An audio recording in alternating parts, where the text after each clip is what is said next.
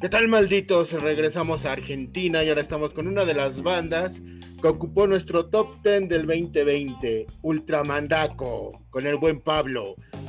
Eh, ¿Cómo andan? Un gran saludo. ¿Todo bien? Todo perfecto, muy bien. Resumir lo que fue el 2020, un año totalmente diferente.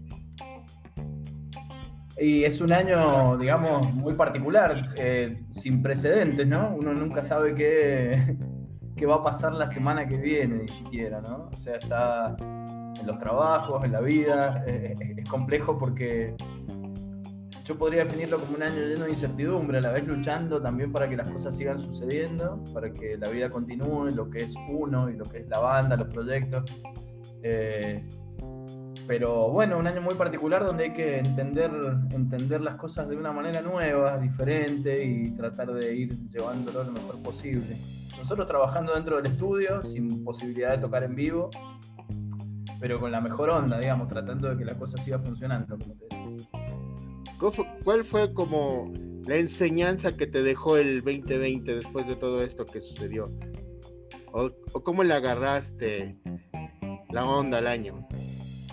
Mirá, eh, todavía yo creo que estoy tratando de entenderlo por un montón de circunstancias eh, que son de público conocimiento y cuestiones personales, ¿no? Eh, es como que se mezcló un poco la situación tan novedosa esta de la pandemia, del confinamiento, de la suspensión de todas las actividades artísticas, digamos, a la que estábamos acostumbrados. Nosotros llevamos 20 años de tocar en vivo y de generar proyectos y de no quedarnos quietos y de repente pasamos eh, en el año número 20 de nuestra existencia a cero actividad en vivo. Entonces, recluirse por una banda como nosotros y, en el trabajo individual que tenemos nosotros eh, fue complejo. ¿Qué aprendí? Que no hay nada seguro, que hay que vivir el día a día, que yo ya lo sabía, pero bueno, esto te demuestra que, que las circunstancias siempre pueden ser inesperadas. Eso, eso es lo que, lo que aprendí. Eh, a vivir el día a día y, estar preparado para lo inesperado, básicamente. Nadie pensaba que esto iba a pasar. Una de Cowboy fue el último sencillo con el que cerraron el año. ¿Qué tal le fue a esta canción? Bien, la, verdad que muy bien, estamos teniendo bastante repercusión, eh, muchas entrevistas, muchos colegas tuyos están eh, contactándonos a través de Feroz, que es nuestra, nuestra gente en México. Eh, la verdad que ha tenido una gran recepción, es un experimento, es un tema largo, nosotros no solemos hacer rolas muy largas, esta es una rola que, es bastante instrumental, con mucha, con mucha fuerza, un sonido arenoso, medio desértico, es un, sonido que no habíamos abarcado nunca, ¿no? Y la verdad que estamos sorprendidos por, por, el recibimiento. Eh, muy contentos, la verdad, con una de Cowboy y El Chamán, que fueron las dos últimas canciones que salieron casi al final del año, así que era contentos. Con ganas de tocarlas en vivo. Sí, cerraron bien el año, tuvieron tiempo para grabar con el maestro Javier Batis, sacaron un video con él y se termina el ciclo del Tosco con todo esto. Exacto, sí, la grabación con, con, el brujo, con Javier Batis, fue a fines del 2019, en ocasión de la última gira que pudimos hacer por México. Eh, entramos a Jabalí Studio ahí con el maestrazo de Javier.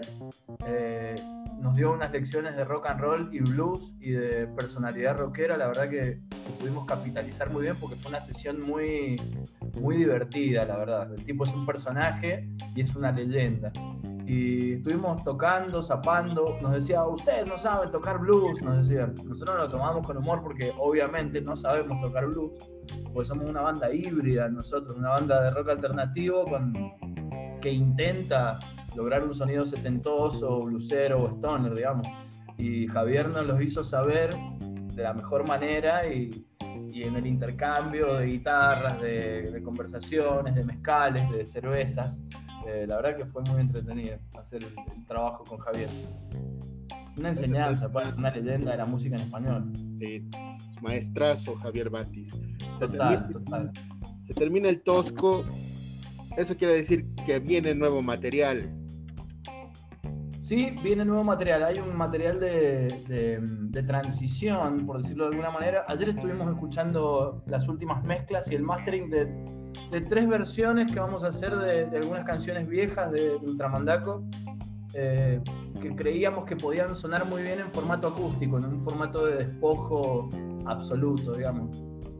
En esas tres canciones que van a salir tipo febrero, una cosa así, cuando pase toda esta vorágine de las fiestas y de fin de año, todo eso, en febrero vamos a arrancar con una muestra de, dos canciones eh, viejas en formato acústico y una canción nueva eh, que va a formar parte de un material de transición entre el tosco, este EP de pocas canciones acústicas y el, y el material que ya estamos preparando absolutamente inédito, digamos, pues estamos preparando en nuestro local de ensayo, como tenemos mucho tiempo sin, sin la posibilidad de salir a tocar en vivo, lo que hacemos es componer, tocar y grabar y dejar registro. Entonces estamos ahí siempre con material nuevo. Eso, eso es lo positivo que he tenido, que nos ha, nos ha obligado a, a, trabajar en canciones nuevas y en proyectos dentro de casa, digamos, que a veces por falta de tiempo no, no se podía.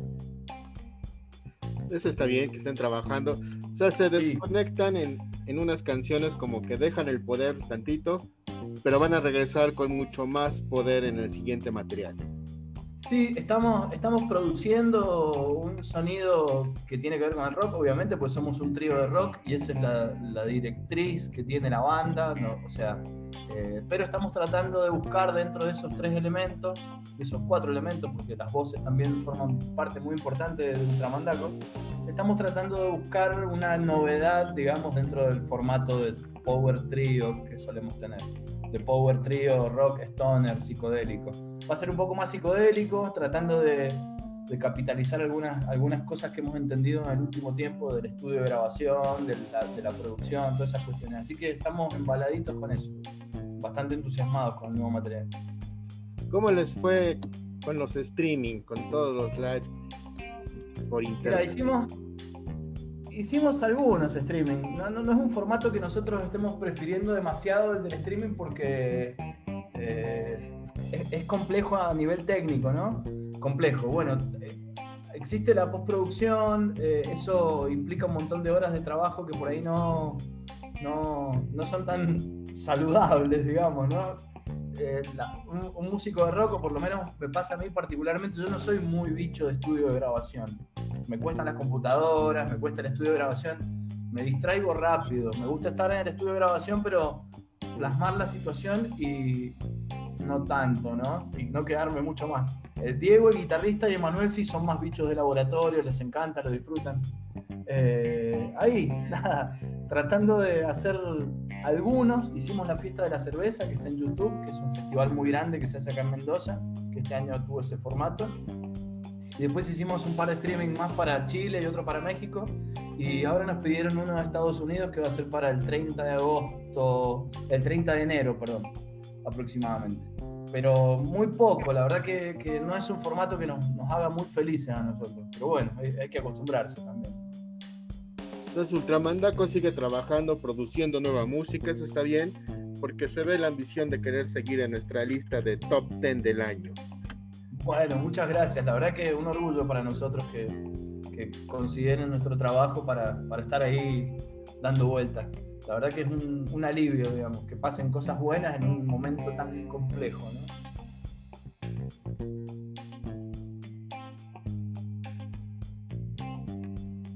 Sí, por supuesto. Un gran saludo para toda la audiencia de Rectángulo. Un placer que nos contacten.